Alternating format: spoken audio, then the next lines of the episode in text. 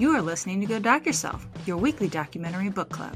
Listen in while we two Erins dissect our most recent documentary find. Sometimes weird, sometimes mainstream, but always entertaining. Grab a cup of coffee and let's klatch.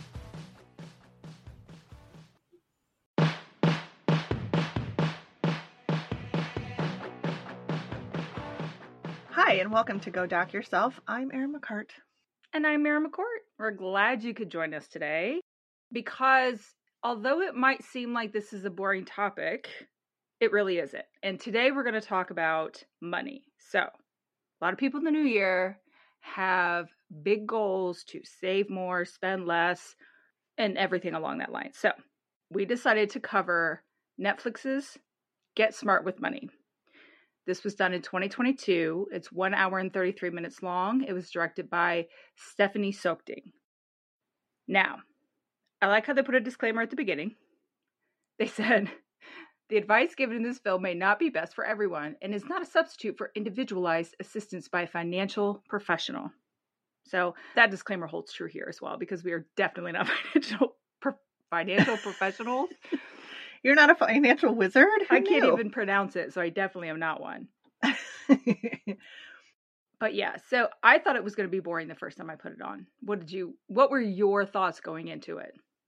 I kind of second that. You never really know because there's a lot of people that have a lot of advice, but the difference here is these are people that are really hip and with it. They're new and fresh and young and have a lot of empathy for the people that they're working with instead of being very judgy about it. And that's a lot of the experience that I've had with financial, or at least I feel inhibited from asking a lot of questions or I have in my life because, you know, money carries a lot of emotion with it. And I think the beauty of this documentary is it removes some of that. It allows you to be like, yep, look, I made some mistakes, but I can grow and change and be better. And that's a really nice message to hear. Right. Uh, absolutely. It is Mhm. scary and almost embarrassing to go talk to someone and show them what you spend your money on because Oh, most of yes. us buy more stupid shit than we should. My boots came in today, so I know exactly what they're talking about. exactly. Well, everybody has a guilty pleasure, right? And it doesn't have to make sense to everyone. It's just your thing. Like, I don't have to have the newest phones and tech stuff, but I have a shit ton of nail polish. It's ridiculous. You know, so it's just like to each their own, right? Yeah, my shoe collection is out of control. Oh my Yes. gosh. So yeah, I I loved that there are four different situations. We have four different sets of people with different problems or goals, I should say, and four different financial um, advisors and professionals who work with them. And I love that, like you said, these financial professionals have been in the shit. They know what it's like. They've solved the their own problem and so they're willing to help other people solve that problem as well and pass that knowledge on and i love that I did too. Let me also say they're not old crusty white guys. not a single one They're diverse. Right Right? So I mean that's kind of refreshing too because I think when you find it's easier sometimes to talk to people who are similar than you or similar to you mm-hmm. and have the same issues. And the scenarios that they're presenting, I think except for maybe one or two cases are pretty common. It's not sort of outlandish stuff. So I, I enjoyed that as well. so so it's about 50-50 i think two of them are really common two of them are less common but there's Mhm. still a lot of really good information to gain from those goals as well Absolutely. And it gives you somewhere to grow. Like if you start off with the more common ones and you get your shit together, the other ones might become applicable later. mm-hmm. And again, I love the fact that this is over a spectrum. So you can start and move out of, you know, the part where you're just like, for me, uh, financial stress is some of the worst stress I've ever faced in my life to a place of stability and then like forward looking, like, how can I set myself up for like big success later? And I really liked that. So the documentary, like I said, has four different stories and it kind of bounces between them as the time goes. So we're covering a year in everyone's life, as it were. So we start off and do Mhm. everyone's beginning, everyone's middle, everyone's end. But I think for our podcast, it'll be a little bit easier to do each situation individually and then wrap it up with them together at the end. So hopefully that makes sense for you guys. It's easier to follow than us bouncing all over the place. The documentary was not hard to follow. Everyone was, it was done very well but in talking about it, it's a little Mhm. bit easier to do it in a different manner, right? Yes. Okay, so first I'll tell you the four situations and goals that we have and the people helping them, and then we'll start in with the first one. We have Kim and John, who are a married couple. Their financial goals are early retirement, and they're working with Pete Adeney, who is his specialty is cutting your budget way down so you can save him a lot of money, invest a lot of money, and retire very early. He retired at like the age of 31. Well done, sir. Anyway, Right. the Mhm. next one is Ariana. Her financial goals are to pay down debt. So she has an extraordinary amount of student loan debt as well as credit card debt. And you get to the point where you feel there's there's no way getting out, right? Digging your way out just seems impossible. So that's her goal.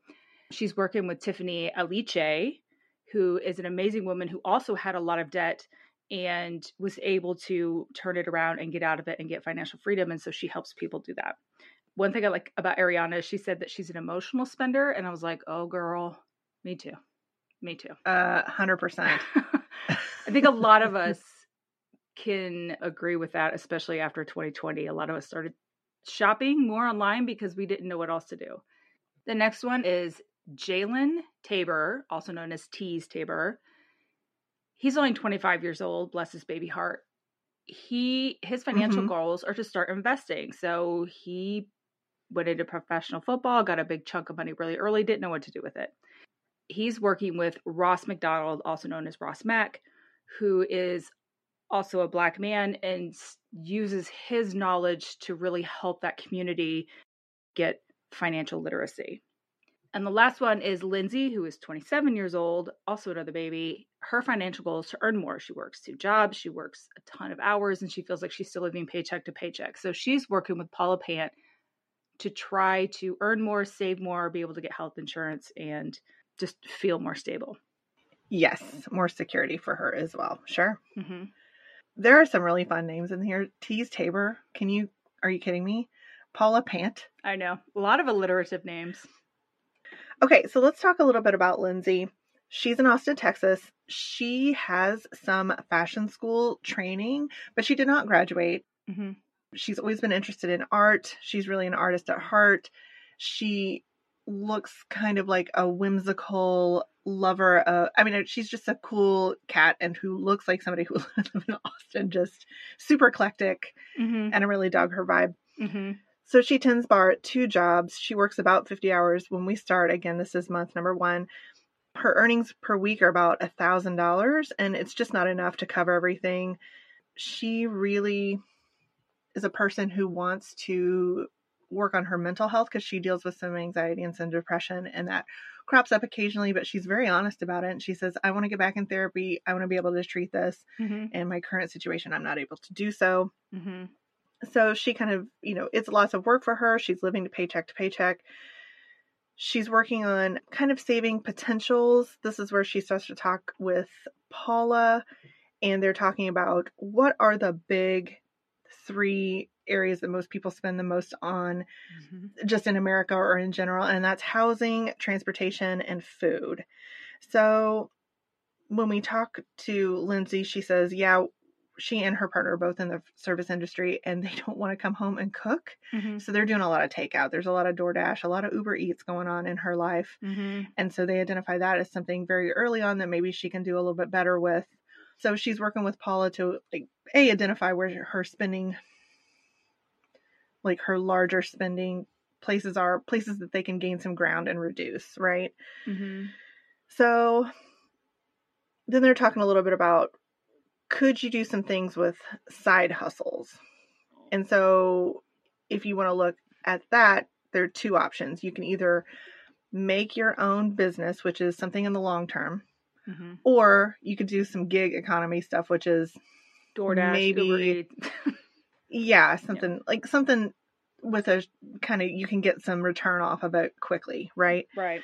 So I absolutely loved how they talked about this because again, Lindsay, her little artist heart, she loves um, working with puppies, and I was like, "Are we the same person? I love you." Practically. They come up with this cute little plan where she's going to go to the local dog parks or wherever people hang out with their dogs. She's going to do a quick sketch hmm of somebody's dog and say, I hope you don't mind that I took a little a moment and sketched your cute pooch.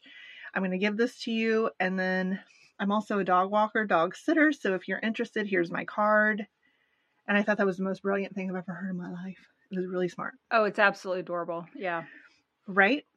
So it, it kind of capitalized on her love of artistry, um, she, something that she's passionate about, and something that actually will make a difference potentially for her. Mm-hmm. So that was really fun to talk about that part of it. Agreed. Some of the things that Paula had said, just in general, were things where you can save money is like downsizing your apartment, which I kind of disagree because in this economy, you would just end up with a smaller apartment and the same fucking rent. And then, or renting out a room, or go for the cheapest car, not the flashiest car, try to minimize takeout, start meal prepping. Those are all things that I think we know deep down. We just mm-hmm. don't want to adhere to it because it takes work.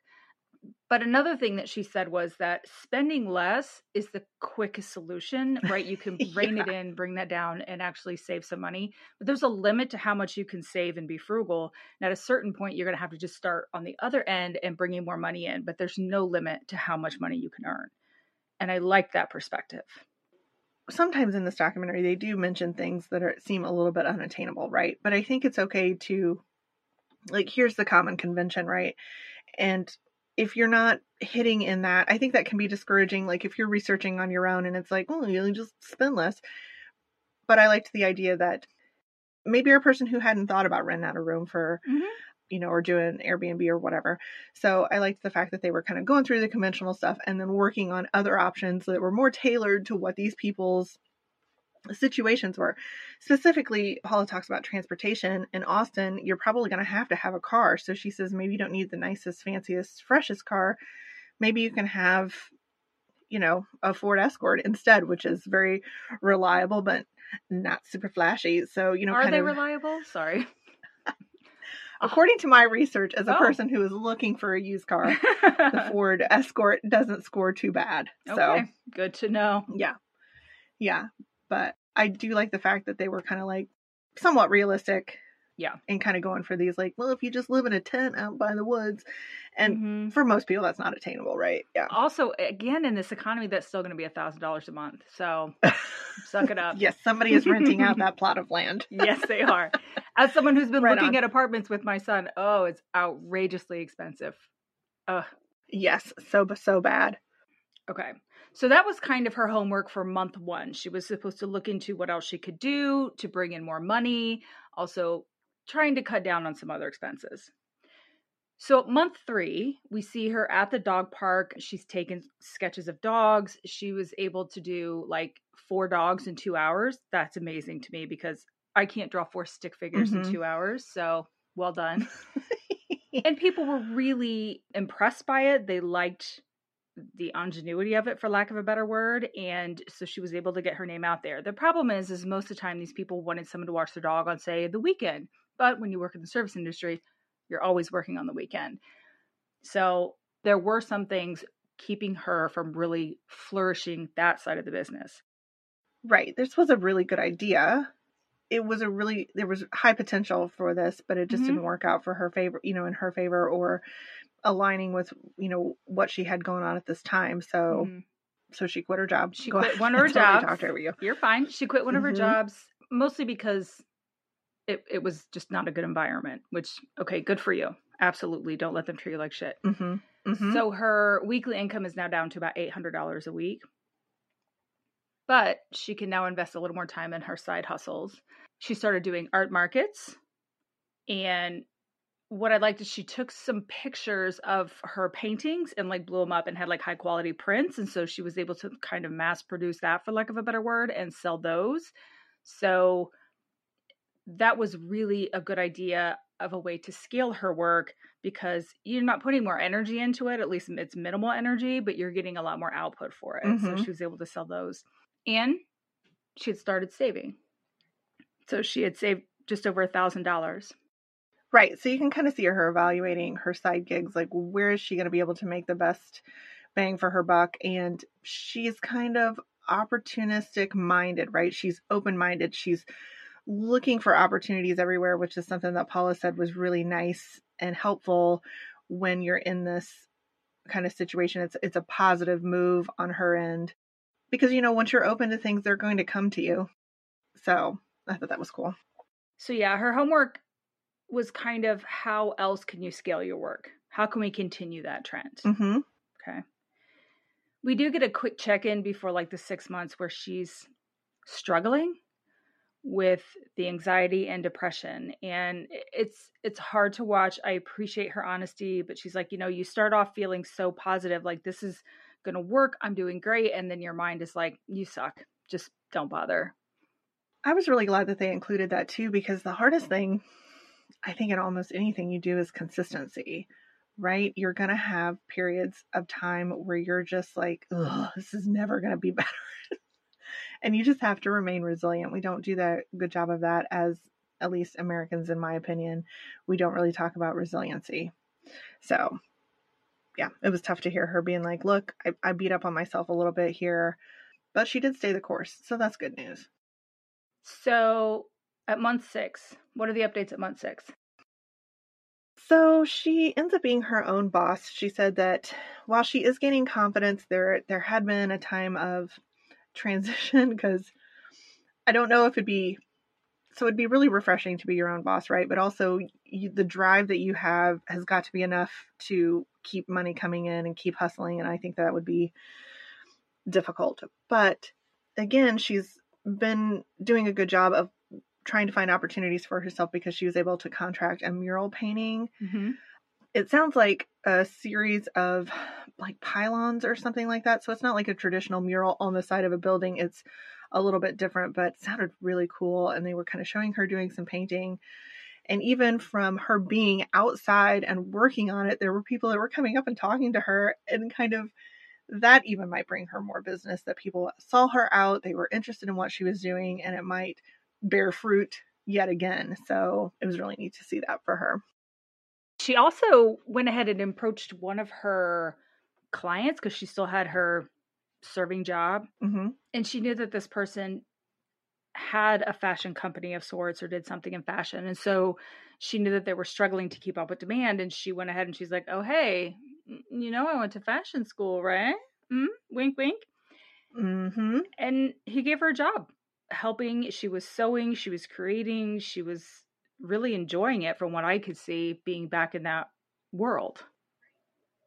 And, you know, through her side hustles here, she's been able to save and kind of starting to consider how to do business accounts. So this has to do with ease at tax time. She can print invoices and they would have, you know, kind of a business account. So it just looks a little bit more professional. Mm-hmm. So these are kind of some of the frosting, some of the gravy bits of like she's getting more organized all the time. It's starting to fall in her favor and she wants to again continue this like she's putting it out there that she's professional and now it's again starting to look a little bit more professional all the time with Paula's redirection kind of detail you know things she hadn't considered before and it's, it's really cool to see the two of them. They seem like they work really well together. Lindsay's able to talk to her openly about like you know how about this? How about that?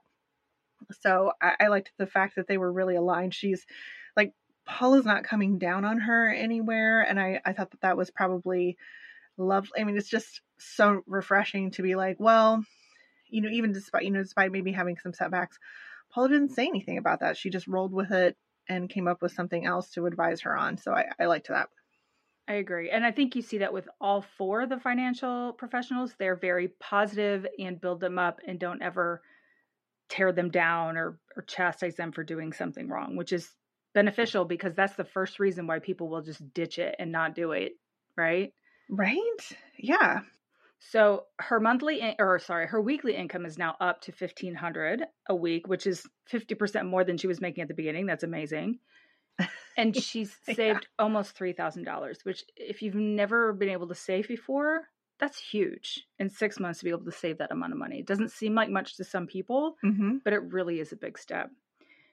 Her homework was to open that new bank account and then kind of set up a, a business, probably an LLC or something, so she can have that professional look, do better tax time, things like that. So, month 9 Mhm. Lindsay says that she's spending way less on takeout, and that may have been enough to make all the difference, right? So these are small incremental changes over time that are they're adding up for her. So they're showing uh, Lindsay in the kitchen with her partner. They don't actually ever introduce him quite like that, but over context, I think a little while later they say who he is. But like at this point, we're like, oh, they really like blue hair dye these two, and they're in the kitchen cooking together, and it's really sweet. So you know, she's Mhm. talking about, yeah, I've I've been able to turn that corner. Feels great. She's gotten again some leads through her mural painting. She's doing some art nights at little local joints, and she's able to sell some of her work. Then her partner also got a promotion. I believe he's a chef. I believe so. Yeah. And so the beauty of that is he gets free health insurance. So, I mean, tick, you know, on her goals, she was able to secure that through her partner, which is pretty solid. Yeah, she'll be able to jump on that plan for a small amount of money, which is good because insurance can be outrageously Yes. expensive. Ugh. Um, I think one of my favorite things is that at the beginning, she had talked about what she felt like success looked like, and she was trying to Mhm. get there, right? But she was not succeeding. And now her definition has changed. So her definition of success now is living your passion, being happy, and doing what you love to do. And I love everything about that. Sure.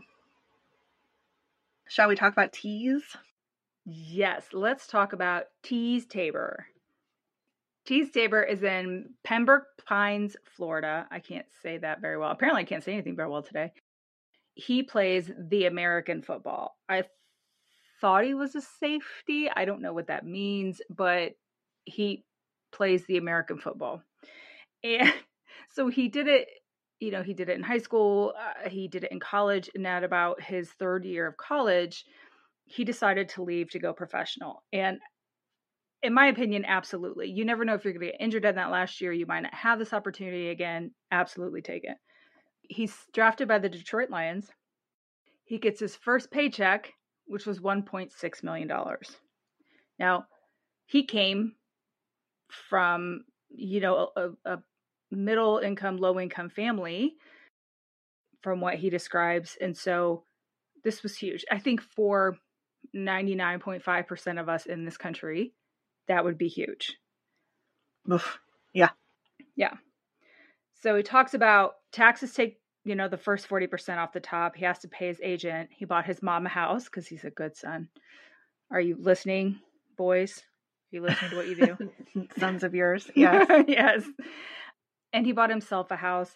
And then he bought a couple of jewelry pieces, which I love. They're custom bling with his name and diamonds and shit, which right. Cracks me Right, up, but I love.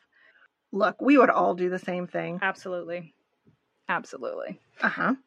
Him and his wife traveled a lot, which I love to see that, that they went to other countries and around the world. They just enjoyed life for a while. Mm hmm. Mm hmm. That means he only has about just under 300,000 left. That's not much. That's not much to live on when you have a lifestyle. Right. And he ends up getting injured after about three seasons. So he plays two for the Lions, then he plays a season for San Francisco, and then unfortunately, he's injured badly enough that he's let go. So he's able to heal, um, which is nice. And then he starts to realize that the money's going to run out one day, right? And he's definitely feeling it. So this is when he kind of starts to talk to Ross Mack. And Ross seems to have made the circuit on talk shows or like kind of morning shows, that kind of thing. I think he has a podcast and stuff like that. So he is relevant. Even again, he's kind of somebody that people know, people want to talk to. I mean, he's really knowledgeable and and, seems to be an easy guy to talk to, and I, I really enjoyed that about him. So his big strategy for Teez is to invest in the S&P 500. And they talk a little bit about investing just in general in the documentary. Mhm. So it's buying stock and spreading it around to build kind of diversity around and like of of course, if you know anything about the stock market, you invest and then you just don't do anything with it hmm till you retire and you need it. You can't be in there like, drop by four points or whatever, which is why I am scared of the stock market because it feels personal when I lose money and it's hard to watch that. So, Right. and then Ross also talks about there's a race racial disadvantage as only 20% of the US stock is owned by black families. So, I think again, this is two percent. Oh, you're right. I'm so sorry.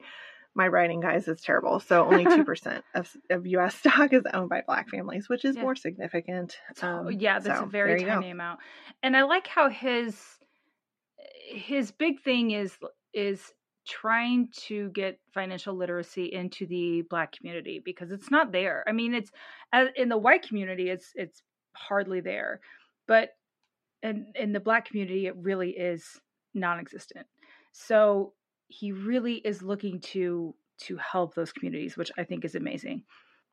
And I also like that he's, you know, even in learning about it and talking about it, talks about how scary it is. Like he's just looking at it, he's like, it's just numbers and letters, and you don't know what anything is, and it's extremely overwhelming. And I completely agree with that.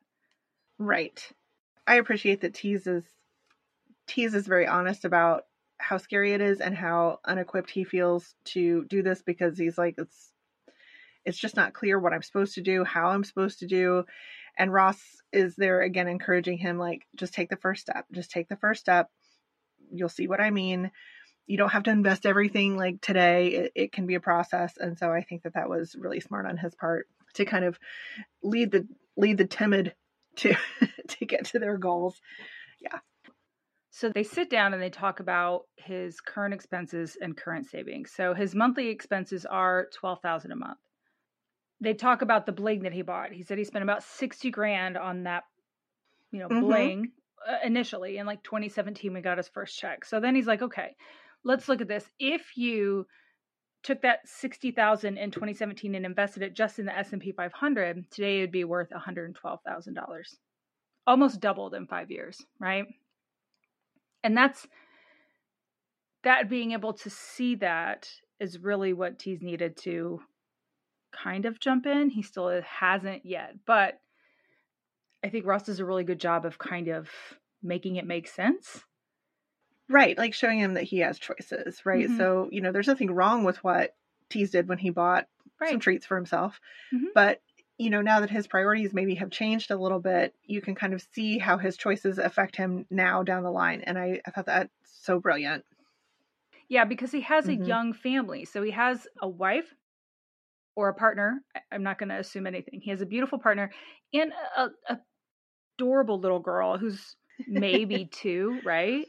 Right. Um, So Mhm. she's relatively new to the scene, and the minute you have kids, your priorities change, and and that's really probably what brought it home that he has zero money coming in by not being on a team, and a lot of money going out, and he needed to figure out a way to stem the tide, as it were. Right, right. Absolutely. So, month three, we find that Teez has gotten some good news and he's going to the Chicago Bears training camp for tryouts. So, there are 90 players trying out for 53 spots.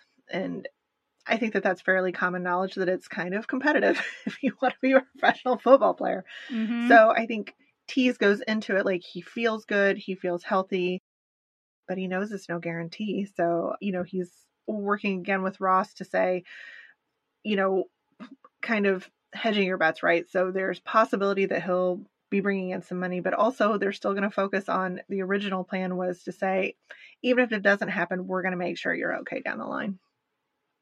Right. And so he, Teez, has set up his brokerage account, Mm-hmm.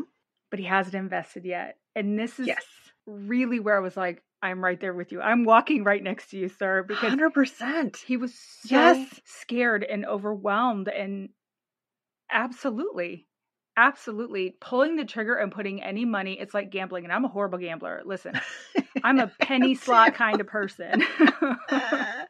I'm like, I could have played, I could have bought anything else with this 20 bucks, stupid roulette. right. Bleh, it does know. not take me thousands of dollars to realize i'm a loser. I just can take that money and do something else with it. So i i love that. I love that he's like i haven't done anything. But Mhm. ross is like listen let's just let's let's start with 10 grand. And he's like, whoa, whoa, whoa. maybe a thousand, maybe a Right. thousand. So they're going to invest in the S&P 500 and the Nasdaq, which are two index funds. So you get diversity by doing index funds instead of just general stocks. You get that diversity inherently. And there's no guarantee with the stock market, which I think is a big deterrent for a lot of people mm-hmm. because if you grew up and you understand there are recessions, there are times when you just, I mean, just shit hits the fan and you lose your ass. And again, the plan is to stay in this for the long term. So I think Ross is like, it'll be okay. Trust me. I know what I'm doing. It's just really cute to see them working together because Teez is so hesitant. It's so sweet. Me too. Me too.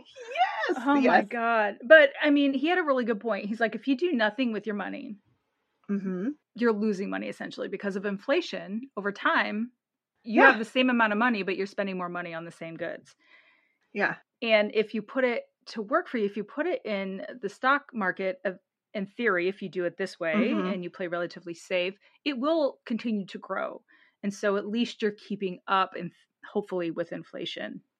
And then Ross talks about you should set this up like a bill. You should put money into it every month, which I'd never considered. I didn't know it was an option. brilliant. Yeah. Yeah, I mean, yeah, I thought that was really bright.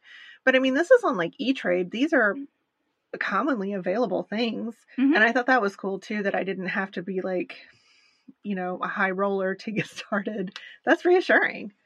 It is. It's absolutely reassuring. So we're also keeping an eye on the 53 roster to see Mm. what happens. And uh what happens? So Teez isn't chosen for one of the 53 spots, but he is asked to be on the practice squad. So it's not a total no. hmm And these are the guys that might be called up, you know, depending on whatever happens. So I thought that feels like success to me. Now, he's obviously disappointed, but he's still like, you know, you can kind of see him processing as he's talking about it. Like it's almost like he just found out. And then, you know, as time goes on a little bit, it seems like it's okay. So I thought that was, again, very relate- relatable. hmm well, and it's it's a smart move for the team, right? They have these people who continue to practice Yeah. and do everything with the team, so they understand how your team works. And the minute they need you, they can just throw you in. And he's making ten thousand dollars a week, so at least he has an income now, which he did not have before. It's not as much as he would make if he were on the team, obviously, but it's still nothing to throw out, right? I would gladly make ten k a week. Tell me about it. I was Right. like, goo, that's a lot. just, yeah. just essentially exercise all the time. Okay, I'd have to build up to that, but we'll get there. Uh huh. but also he's he's kind of more excited about putting money in it now. So once he started investing, he's all like, "Listen, I'm gonna I'm gonna put in like ten grand a month now," you know, because he's seen it even in just a very short amount of time. He's seen it grow, and he didn't do anything. He just put the money in there, and now there's more money. So that's what the security you need to make you feel better at the beginning. I think. Right. And he knows that there's it's possible he could still be cut from the practice squad. So Mhm. I think he's trying to again maximize this on both ends. Like he's he's preparing for a rainy day in essence because he knows that this this could be variable. So I thought that was so smart. And again, you can just see his comfort level changing Mhm. throughout this whole thing. And I was like, "Oh, there's still hope for me," which is really nice. I hope so. And I thought, I'm going to try another statistic. I hope I get this one right. Okay. Um, they flash up on the screen. I believe it's 78% of ex NFL players struggle financially because they really haven't prepared well for their future beyond playing. Mhm. And I thought, what a great illustration of kind of what Teez is trying to avoid, right? And you're rooting for him. He seems like such a cool dude. I know. Listen, at some point, his daughter, his little tiny daughter, is putting makeup on him and doing his hair. And I, that's my favorite kind of video to watch is men having their daughters make them pretty. And I love it so Mhm. much. Yeah. It's so sweet. Mm-hmm. So at six months in now, he has currently invested $22,000. So he's getting there. He's pushing. That's good. Yeah. Yeah. Mhm. At nine months, what happens at nine months? He's actually asked to play for the Bears active roster. Which significantly significantly improves his income because he's making 25 grand a week and I was like oh, that is miraculous. What I could do with 25 grand a week besides break myself on a football field. Um, right, right. Oh, the you know shoes I, mean? I could buy. right.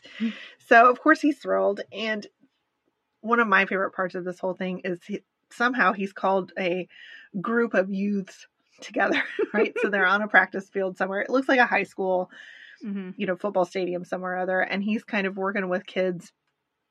And these are these are black kids that he's talking to them about these are decisions that you guys could benefit from if you know this information earlier. You don't have to be scared of investing. You don't have to be scared of money and uh, setting yourselves up well. And so both Ross and Teez kind of talk about how it was for them and how they learned and you know how they're now benefiting, but also how much they wish they had known earlier right. how to do this.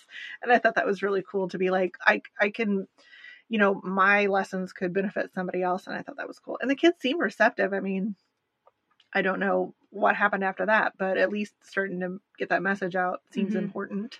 Right. And I like that T shared that, listen, I got this huge paycheck and I essentially blew it. You know, and again, that can be really embarrassing. It can be embarrassing for you to say, listen, I have very little to show for it. I mean, he has a house and his mom has a house to show for it. But he he realizes that listen, I did this, and a lot of people, that's exactly what they do. The majority of people, that's exactly mm-hmm. what they would mm-hmm. do. But you should know that you maybe don't do that. maybe be smarter with it. I mean, it's not to say don't celebrate at all. Right.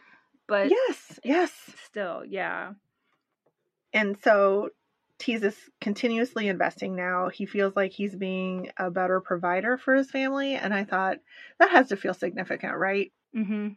Yeah, it does. I mean, because again, he can still get injured or be cut at any time. Being a professional athlete is not a guarantee of employment. And right. quit college before he finished. Not that I know what he was going to college for, but he's like, what else does he do after football? What do you do? And I'm like, I don't know. What do you do? Yeah, and there's finality to to playing football, right? Like this isn't something that you're going to be able to do your whole life. So, unless you're Brett Favre, yeah, good for him. Yeah. yeah, unless you're like an annoying commentator on the tiny field on Sundays. Oh, so annoying. Yeah. But that's just me. Mm-hmm. One of the things that Ross said that I really like is he said in the classroom they teach us how to be consumers and how to take on debt. They don't teach us how to save. Yes. And that is the absolute truth in this country. We are taught to be workers, we're taught to be consumers and just stay in debt and just churn that wheel over and over from the people above. And I like how they're trying to break that cycle. Mm-hmm. And Teez even mentions he's like, this is a fake lifestyle. Like the real lifestyle is taking care of yourself and your family and, you know, kind of planning again for a rainy day. So I, I also enjoyed that part. Mm-hmm. Okay. Okay. Next story. Let's talk to Ariana in Saddlebrook, New Jersey. So Ariana said that when she was growing up, money was just something that was spent right? And I think we've all heard it and we've all done it like, oh, well, it's been a hard week. I've earned it or I deserve it or whatever excuse you give yourself to buy something that you don't need. And you probably will only make you happy for like five minutes. Right. So she's a first generation immigrant from Dominican Republic and she's the first college grad in her family. So, you know, I get it. But with that that college degree came $108,000 in student loan debt. It's a lot of anxiety for me, even mm-hmm. reading about somebody else, because she said, you know, credit cards and personal loans, that's just how she did things, right? It wasn't something that she considered how she would pay back. It was just accepted that this is how you did it. And, mm-hmm. you know, the future wasn't really necessarily a consideration. And I thought, oh my gosh, that's true for a lot of people, we don't really understand debt. We don't really teach others about how to, you know, borrow responsibly or whatever. Mm-hmm. And I get it. So mm-hmm. she has $108,000 in student loan debt. She also has credit card debt to the tune of like $65,000. Yes. And her husband is currently was currently covering most of the household bills so she could work to pay down that debt and I thought wow that's that's really nice of him I mean, because I understand that income should be shared, but the majority of people that I talk to anymore, whether they're younger or older, they don't combine their income with their partner. You have combined bills that you pay, but the rest of it is separate. So it's interesting that he was willing to chip in and cover that so she could try to get out of debt. She also got personal loans to pay off the cards. You know, to to get one lump sum and a smaller Yep. payment. Absolutely. Yep, Consolidation City. Yep. Mhm. But then her credit cards were freed up and she just maxed them right out again. crept right up there. Yeah, they Mhm. sure did. She's our emotional spender. Yeah, she is. Me too. Yeah, yeah, 100%. So she's working with Tiffany, and Tiffany kind of starts off recommending that it's okay to ask for help, kind of to regain your footing, I think. And she proposes asking yourself when you're facing a purchase, any purchase, really four questions, right? Do you like, oh, let's see. Do you love it? Do you like it? Do you want it? Or do you need it? And so she kind of wants Ariana to focus on stuff that you need, stuff that you love versus stuff that you like and stuff that you want. Basically because the likes and wants won't really sustain you very long and it's just sort of that's that's your consumer brain working, right? Like you don't necessarily need it. It's not going to be a long-term satisfier. It's just like crap runs. Ariana talks specifically about Target and I'm like, Mhm. "Oh, Target, you are a saucy minx." the devil. Yes. Oh, so many pretty little easy things to pick up at the Target. Right. So, and you know, she talks a lot when she goes shopping to do any kind of shopping, whether it's food shopping or whatever. She's buying a little something for the kids, she's buying a little something for herself. And I'm like, Mhm. I identify with that 100%. right. hmm I like how Tiffany breaks down. She said needs are things that you have to have to maintain your health and safety for yourself and your family. So like your mortgage, Mhm. your groceries and things like that. But to describe loves, she said, if you had say Oprah level money, what would you do more of? And for Mhm. for me it's travel. What is it for you? I don't know that I'm there yet, but travel's got to be right up there.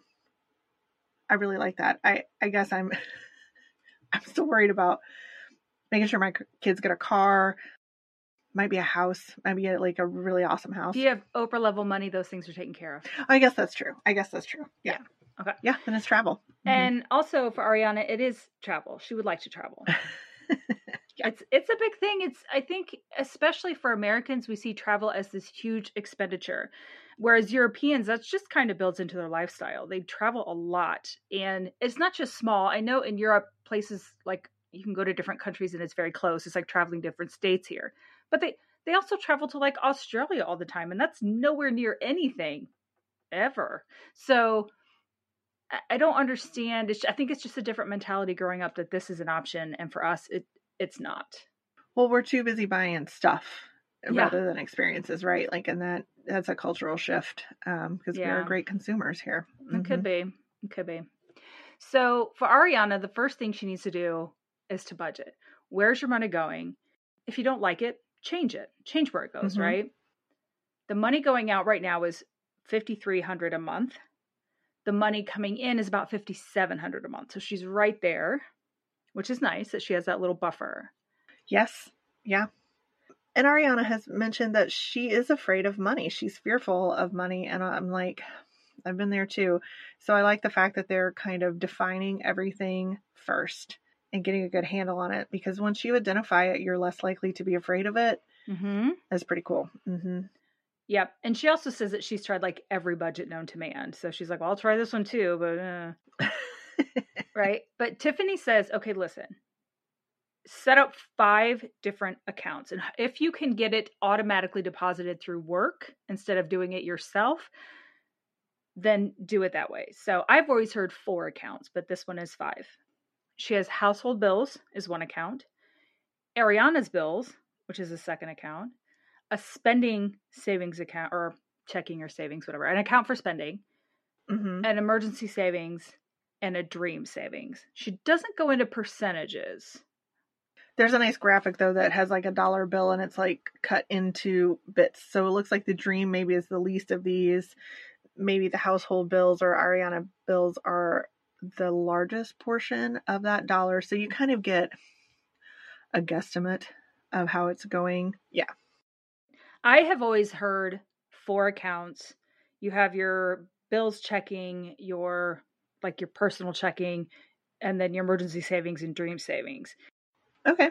So it's the same, other than they've broken up that Ariana bills and household bills into two separate ones. But yeah, so I like that. So if you can set it up automatically, it just goes to their their homes where they live now, and you don't even have to think about it. It's not as tempting, right, to kind of fiddle with it. It's not the even idea. there. Yep, it's not even it's not even Yeah. there for you to see until you need it. And Right. that's perfect. Right? It's kind of like 401k. It's taken out before you even see it. It's gone. Doesn't even exist. Okay. So at 3 months, how are we doing at 3 months? So Ariana says that the separate accounts are really working for her. She just carries one card now, like a debit card, rather than having multiple credit cards and whatever going on. So it's mm-hmm. really simplified and made it easy for her. I think she's not even carrying some of those other credit cards with her. It's hard to spend when you don't have the card. I mean, you say that, but they've made online shopping way too easy. Like I just PayPal, click. You know what I mean? It's way too easy. I've also been at stores where I've heard, and, and again, uh, so credit card debt is not necessarily my demon. I don't necessarily have that one, but I know it's a big thing for a lot of people. So I've been at stores and they're like, oh, we can look up your account number if you want to mm-hmm. charge it. You know, I'm like, oh, you fuckers. But nonetheless, Right.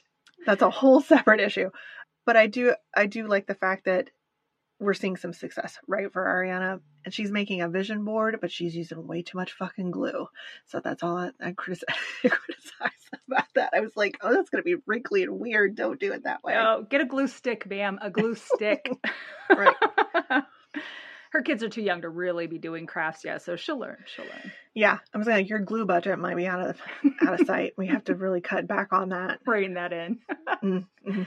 Um, one thing I do love is that she's honest about. So before she buys something, she'll be like, "Do I need it? Do I love it? Do whatever." She goes, "It has yet to make me not buy something, but it does Mhm. make her stop and think and consider it and and kind of put stuff in perspective." So she's still buying what she shouldn't buy, but she's becoming more aware. And I love that Tiffany was like, "Absolutely celebrate that awareness. It's a baby step. You have to start somewhere." And she wasn't like, "You're still buying." You know what I mean? It was nice. Right, and it's not only what she said; it wasn't on her face anywhere. It really wasn't. And I think it's okay to say too that not every strategy that they propose to you is going to work for you, and it's Right. okay to like find one that does. So Mhm. yeah, kudos to them for that moment of of saying not everything's going to work. hmm In three months, her credit card debt has gone to thirty-five thousand dollars, and I'm like, "God damn, girl, that's." I mean, I, thought so too. I have was no like, words. Wow. your husband really must be kicking in because I'm, you know, I started thinking about, okay, man, I'm gonna really aggressively pay down shit, and then I'm like, I, don't- there's no way my my household bills take up so much, you know, X amount, and then, yeah, I can't be quite that aggressive. That's crazy. Right. They don't necessarily explain some of those details, but I'm like, you know, paying beyond your minimum, Oh, your absolutely. minimum yeah. required payment can make a big difference. But I don't know if it's that big a difference. So yeah, but I'm like, whatever you're doing, it's working for you guys. So good job. right. Right. so she does talk a lot about the shame over her mistakes. Mhm. And I really appreciated that too, because it's just like, you know, she's processing this. And that's a really good thing to do to say, you know, what I've done in the past, I don't have to continue to do. And she's also doing what I fucking do all the time was she's catastrophe. Catastrophizing? That's Sure. not a word. It is now. Okay. It is now. All right. but anyway, she's it's the worst case scenario. And so Mhm. she says, if something happens to my car, which is not new and fancy and awesome, it's older, got a lot of miles on it. So she's kind of like, this is the one that I'm really nervous about. hmm So Yeah. Yeah. You can see the fear and the guilt on her face as she's talking. She feels like a bad partner because she can't contribute as much to the household. She feels like a bad mom. She feels like her husband works more overtime because of her mistakes. It's mhm. it's hard to watch, but I'm glad they showed it. I think a lot of us have felt that way. yeah, they they summarize this about a thousand dollars a month for debt. It's a lot. It's a lot of debt. Yeah. Okay. At I don't think we're at six months. I think it's the check-in. So they had a check-in between three and 6 months. Mm-hmm. her worst fear came true and her car broke down. Thankfully, her husband is a mechanic and he was able to work on it, but they still had to pay for towing and they had to pay for parts. And she couldn't afford a car payment. And she also doesn't have the money saved up to buy a new car, which I think the majority of the country can understand that and feel that way. Again, they kind of point out that the average American can't afford a $400 mechanic bill. So Or just any emergency, yeah. A four hundred dollar emergency, yeah. and I thought what do I need to do to get a mechanic on my roster? Sleep with him. I don't know. right? I mean like Good blowjobs. I don't know. I have nothing but I was like offer. how fortunate. Yeah. Oh, I know. Yeah, I yeah. know. At six months, they do talk about her car breaking down, and it is fixed for now. But you know, it is a 2004, so it's not going to last forever or much longer, probably. So she is trying to save up a car, or save up money to get a newer car. But what I love is that Tiffany's like, okay, so this happened. This was what you were really, really worried about, and it happened. And you survived. You got through it Right. you had that emergency money set aside and you were able to use it for this purpose and it was fine everything's fine So Ariana is paying down debt continuously and they're talking specifically about the extra 16 or so percent on credit cards versus your debit card, right? So it's like every time you buy anything on your credit card, you're paying more for it just in general. So it's sort of again a mind shift difference that can really be awesome in the long run because you're not paying that extra Mhm. fees and whatnot. Yeah. yeah unless you can pay it off at the end of every month you are going to pay those fees So she's expressing some anxiety, but she said, you know, she's been able to u- make it over to using the debit card more exclusively. hmm and her homework is that for the next month she's not supposed to use any credit cards at all. They do show her shopping at target and she looks like me in a bookstore right? This is her happy place. This is where she goes for comfort and to de-stress she just looks very happy there but she walked out and she said she stuck to her list she only got the things that were on her list and she used her debit card and not the credit card so she did really good Right. Yeah. so that's good which is not easy so good job It is not. It is not. Yes. so that was really her big thing Yeah, it was. So nine months, mm-hmm Ariana is able to tell us that she's gotten a raise, mm-hmm and that's going to really be impactful for them, right? And so Tiffany kind of talks about post traumatic broke syndrome and kind of moving through that. And I thought that was a really funny way to say there is that like momentary panic that you sometimes face because you're you have kind of PTSD, right? From the days when you couldn't afford anything. right I've been there. Mm-hmm. She also, Ariana tells Tiffany that she has been able to pay off all the debt that had an interest rate of 10% or higher. And that's a big Yeah. thing. Her credit card debt is down to $16,000. God damn, girl. I don't know if she's like hooking on the side or what, but that's really amazing. Yeah. yeah. Well, she does say at one point, and I'm not sure which one it is, which kind of check in, but her partner has been p- picking up extra shifts. He's Mhm. really been, con- you know, kind of contributing. However, and I thought that was really cool. Now she feels it. She is aware and she's, you know, grateful, but I think Mhm. she feels bad. yeah. But I'm like, you know, to have a partner that you're able to work on uncomfortable stuff with is like gold. So I'm so glad for them that it's Mhm. not like a bad thing. I mean, of course, they're not sharing all of that if it is, but it seems like it's working out okay. So I was happy for her. But Ariana is now looking at, so I, I think she feels like she can conquer this credit card thing, right? And she's looking at what she's going to work on next. And they're looking at maybe student loans. Now, there is a little bit of discussion about, you know, in the grand scheme of things, is that really what you want to do, right? Because those tend to be like lower interest or whatever it is that, you know, but there is some discussion on how to structure your paying off of debts and what needs to be done up front and what can kind of wait. Mm-hmm. Brilliant. Don't have a bit of problem with that. Mm-hmm. But she talks about having a new relationship with her money and she's looking forward and planning trips and kind of moving to a new phase. And I thought that was really cool to see that.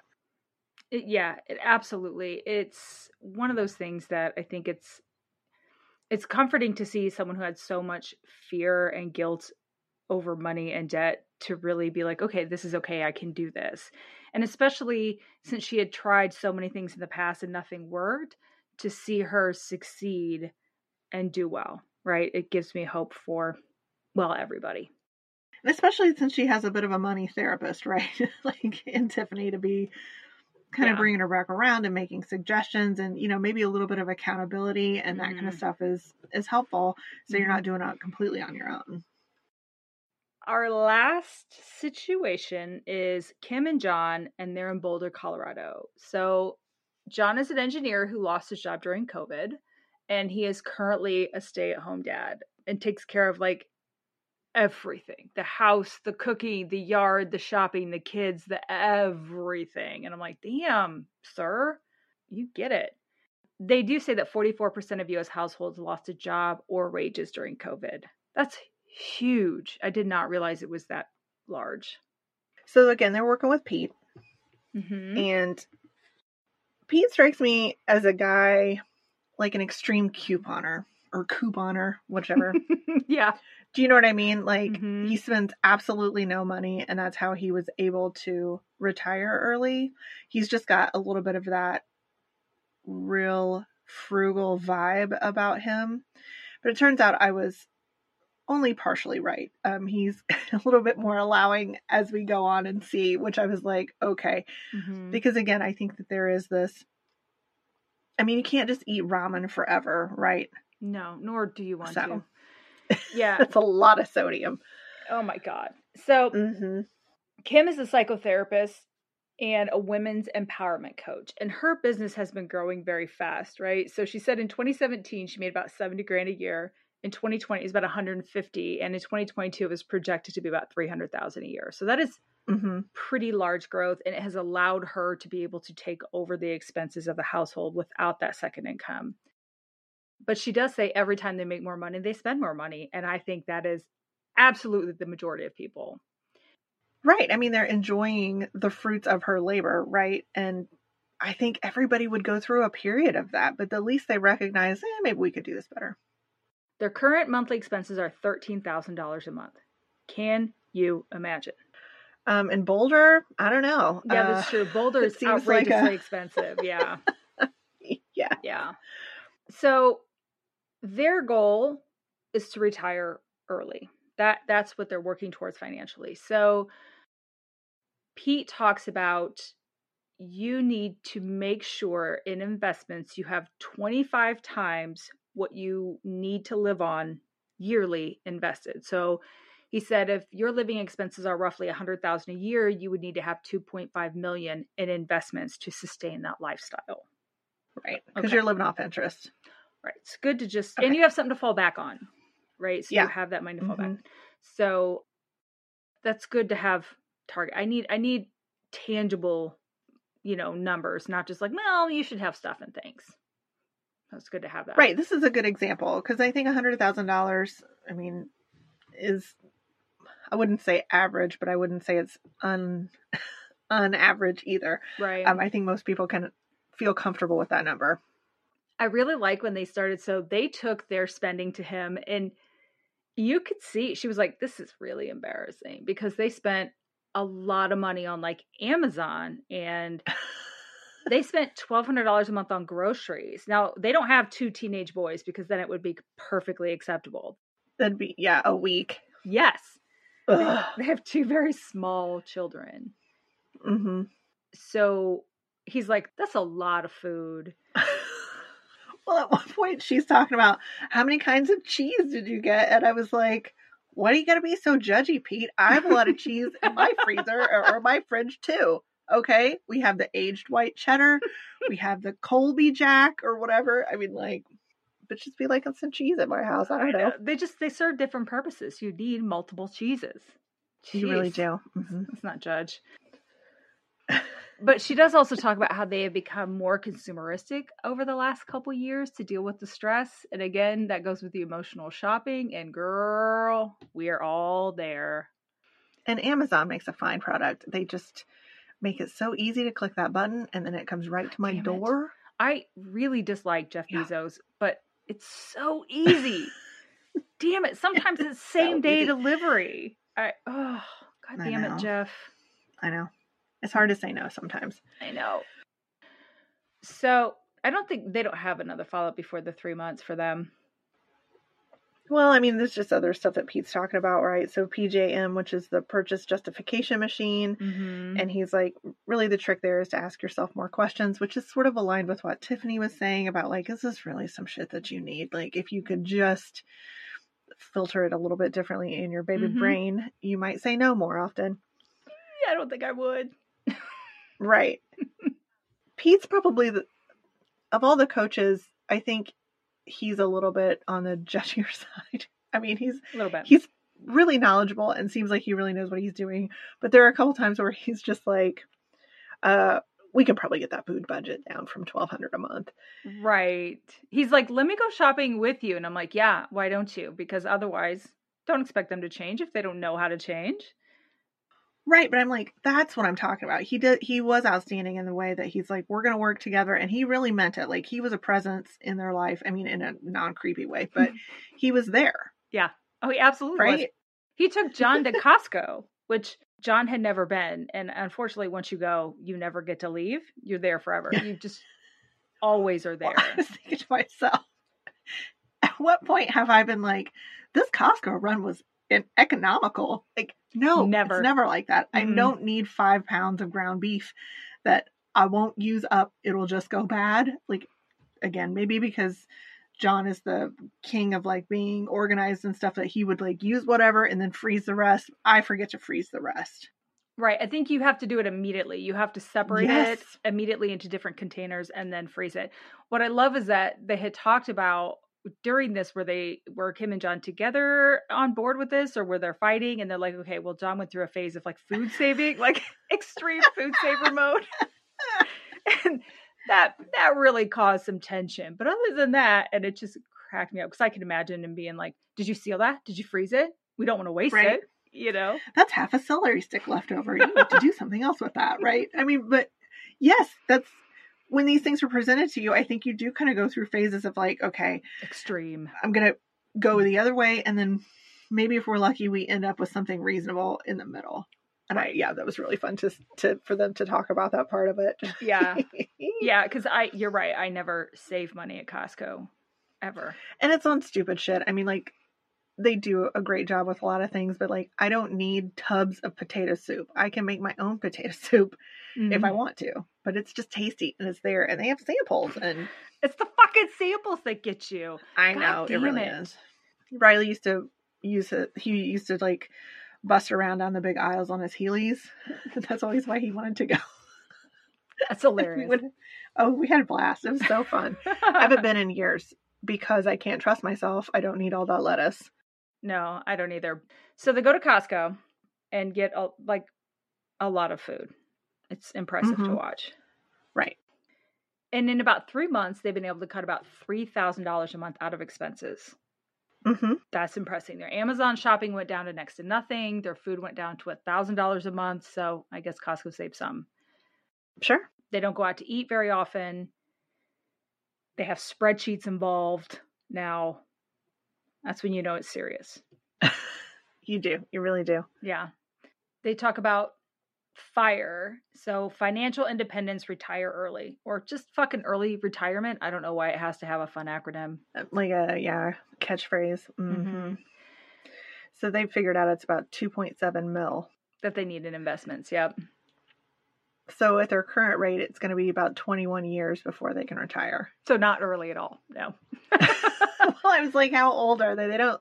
I would guess they're in their thirties somewhere, but um, right. So, maybe in their 50s they'd retire. Yeah. Yeah. I mean, I was like, like, that's not terrible, but it's not what they're hoping for. So Yeah.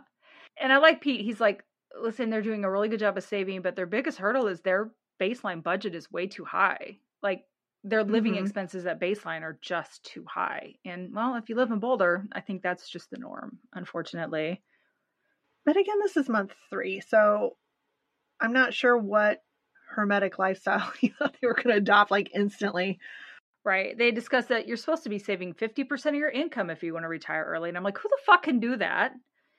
And no one is saving 50% of their income. Five people in this country are saving 50% of their income to retire early. That's that's a lot. It is a lot. Oh my gosh. So not me. Yeah, that seems like a goal in and of itself. Yeah. Ugh. hmm Okay. So where are we at six months? So they've been able to downsize their house. They're finding other ways to save and invest.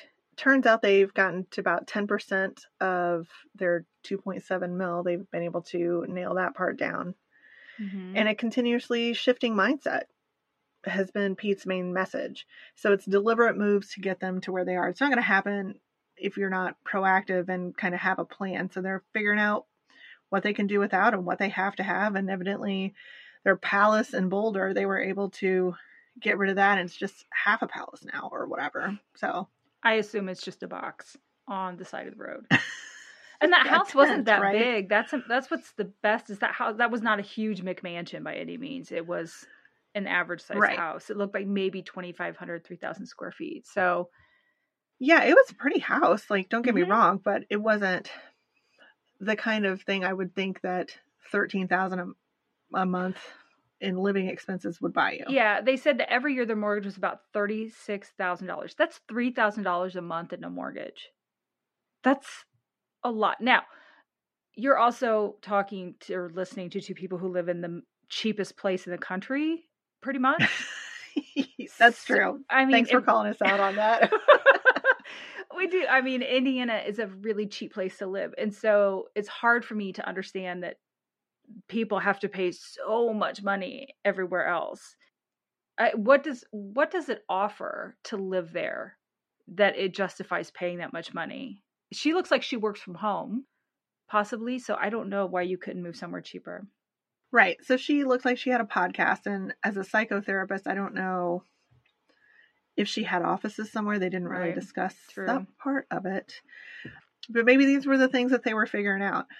I would like to say that your point about us living in a cheap place is right right on target because I used to watch like House Hunters or whatever Oh my god, yeah. on HGTV Mhm. and they'd be wherever they are, somewhere in California, and like these rinky dink little houses people paid, you know, half a million dollars for, and I'd even like a heart attack city over here. I'm like, why? But that's that's what their options were. And I'm like, how people afford it? So I don't know because they don't make exceptionally more money than we do in the Midwest, right? I don't think that the income is they don't compensate for that. They should. but right, it seems right. I don't know. I guess you just figure it out, right? I mean, I guess so. Maybe I mean the public transportation there could be significantly better, but I don't think it's enough to make up for that. also, I'm working on inflation brain right now where I'm like everything everything I ever do right now is four times more than I've ever paid for it in my life. Mm-hmm. So, I'm super cautious. Yeah. I don't know. I don't know It's how people survive. I I barely survive, and I live right in like shanty town or something. Right. So, God. Uh, all right. good stuff. So, where are we at nine months?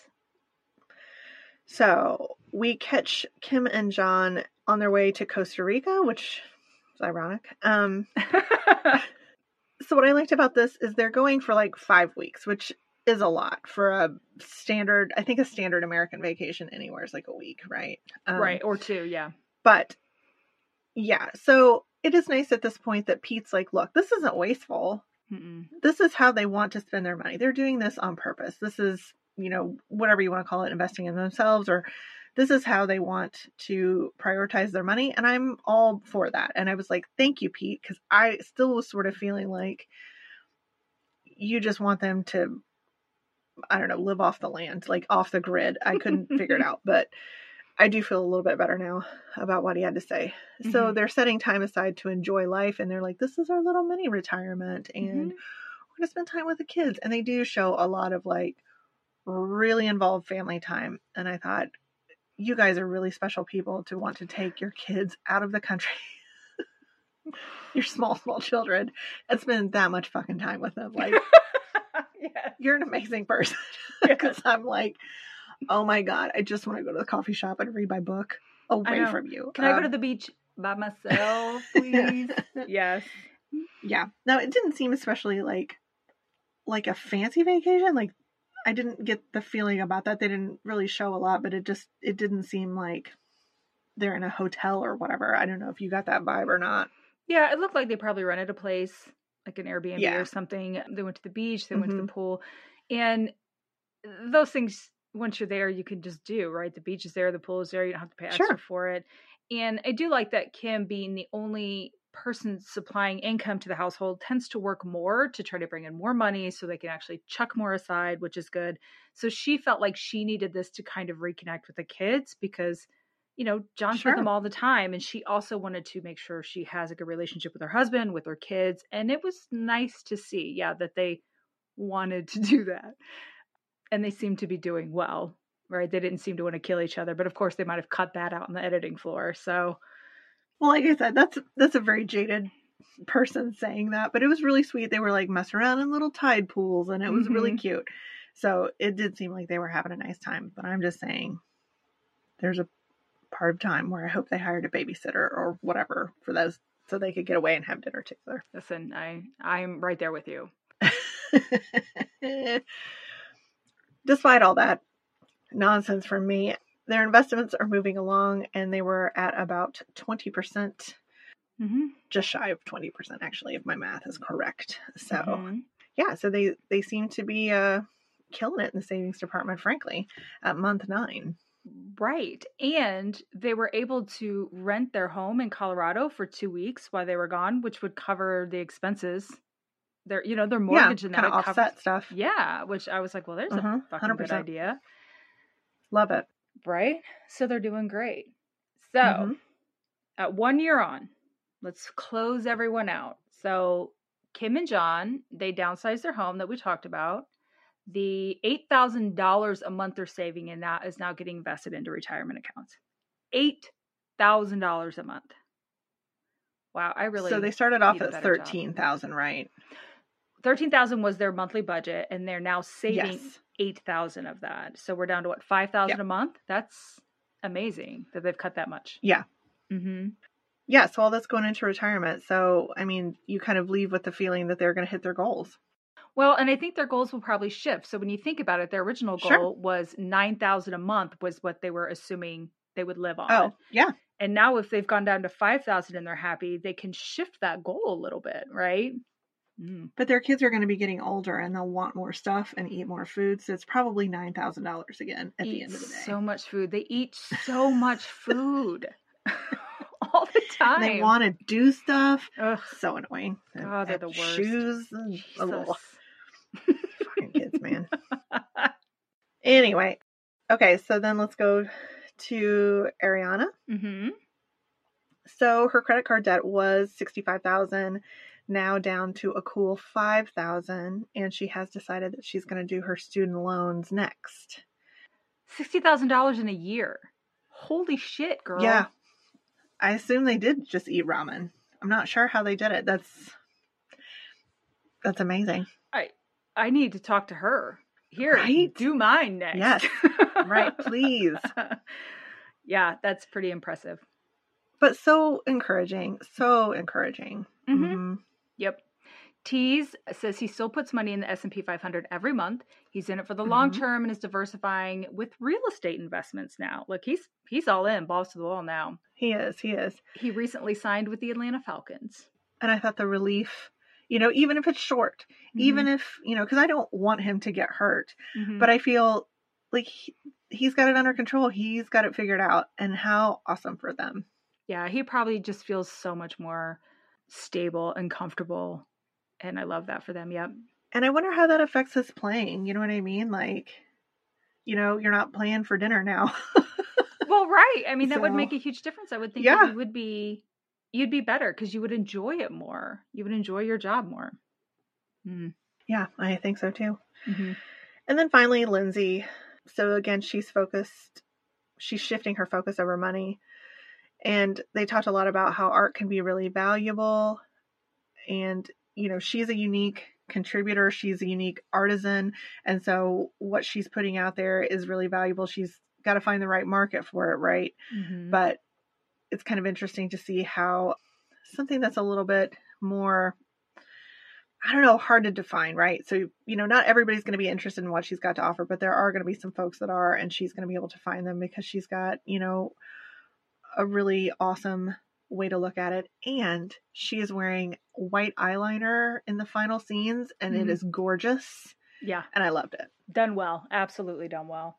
Yeah. I like that one of the things they point out as a success was that she's consistently paying her bills and growing her savings. So when we started this, she hadn't been able to pay Mhm. all of her bills every month for over a year.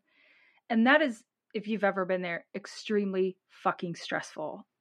It's the worst. I, I- So stressful. yeah, because you're like, oh, hey, which one's more important? Which one's going to get shut off? Which one it's going to garnish my wages Yeah. if I wait too long? So it's hard to do. And now she's in a place where she feels more comfortable and she's consistently able to pay them and enjoying what she does. So that's awesome. And it's not like she wasn't working. I mean, she was in the service industry, which is nothing to, you know, Hmm. bat an eye at. She was working 50 hours a week and she still could not make it work. And I think that that's really relatable. And, you know, I think this narrative is like if you're a lazy bum, you won't be able to pay your bills, right? We don't talk about the people that are working their ass off and still can't fucking pay their bills. Mhm. So I was really glad that they kind of were able to find that piece, which I think a lot of people can relate to. Because I know there was a time that I certainly was in that boat too. I think the majority of us have been there at some point or time. Yes. It's Mhm. terrifying. It's horrible. And I think the majority of the people who cannot pay their bills are working very hard to try to do so. And I hate that they put it out there like, oh, if you're not doing this, you're just lazy or whatever. And that's not the case most of the time. What are you talking about? I mean, like, if you're on food stamps, um, you shouldn't be able to buy soda. Listen. like Jesus Christ. Yes. Mhm. Water and Yeah. maybe an apple so you don't, or an orange so you don't get scurvy. And that's it, really. yeah. Obviously. Yeah so, Welfare, Ugh, mama. Ugh. indeed. Listen, let people just survive. Let them survive. obviously, in this documentary, I think that the emphasis has been on supporting people and they're able to attain their goals and Mhm. finances because most people want to be independent Mm-hmm. instead of like cracking down on people and making them feel bad. So, Yep. consider that um, going forward. hmm So I don't know if we mentioned that Lindsay is back in therapy, and so she considers her goals met. So that's really cool. I love that in this documentary they had goals across the board. You have goals from someone who can barely make her rent and just wants to do a little bit better, someone who was struggling with debt, people who were making a lot a lot of money but they weren't able to save much and people who needed to learn to invest. It was it was everybody. And so I feel like all of us can identify with someone in this and get some good information to Sure. use in our own lives and move forward. I recommended that my older son Blake watch this because he's kind of coming into his independence, right? Mhm. And I thought that this was framed in such a uh, available way. I don't know what the best way to say that is, but it's. Mhm. I really enjoyed it, and it was a fast watch. And I think it's funny that we've almost been talking about it the whole time you could watch the documentary. All right. So, what are we doing next week? so we're going to do Summer of Soul next week. Mm-hmm. This is on Hulu. It's a 2021 release and it's an hour and 58 minutes. We will not talk about it for an hour and 58 minutes. Just that's Whoa, our goal we might. for next week. We might. I mean, it might be that good. I think you've seen it, but I haven't seen it yet. I have seen it. So, February is Black History Month. So, we want to make sure we have good selections to talk about Black history, to celebrate Black history, and to learn about it because it's not like they teach us any of that in school. So, the next four will be focused on that. So, Summer Soul is our first one. It's an amazing documentary about essentially a festival held in Harlem in 1969. So, let's watch it together and let's learn and let's enjoy it. Sounds great. I'm in. Beyond that, we'll ask you to rate, review, and subscribe. You can find us at Instagram and the Twitters at Go Doc Yourself. We are going to do a little bit better about posting. That's one of my goals for this year. So, anyway, come find us and make comments and stuff like that if you are so moved. I thought you were going to say if you dare. I was like, we, we're not going to yell at you if you do. right? And you can't yell at us. Just kidding. Constructive criticisms only. Yeah. Okay. Well, thanks for joining okay. us this week, guys, and we'll talk to you next week. All right. Later. Bye.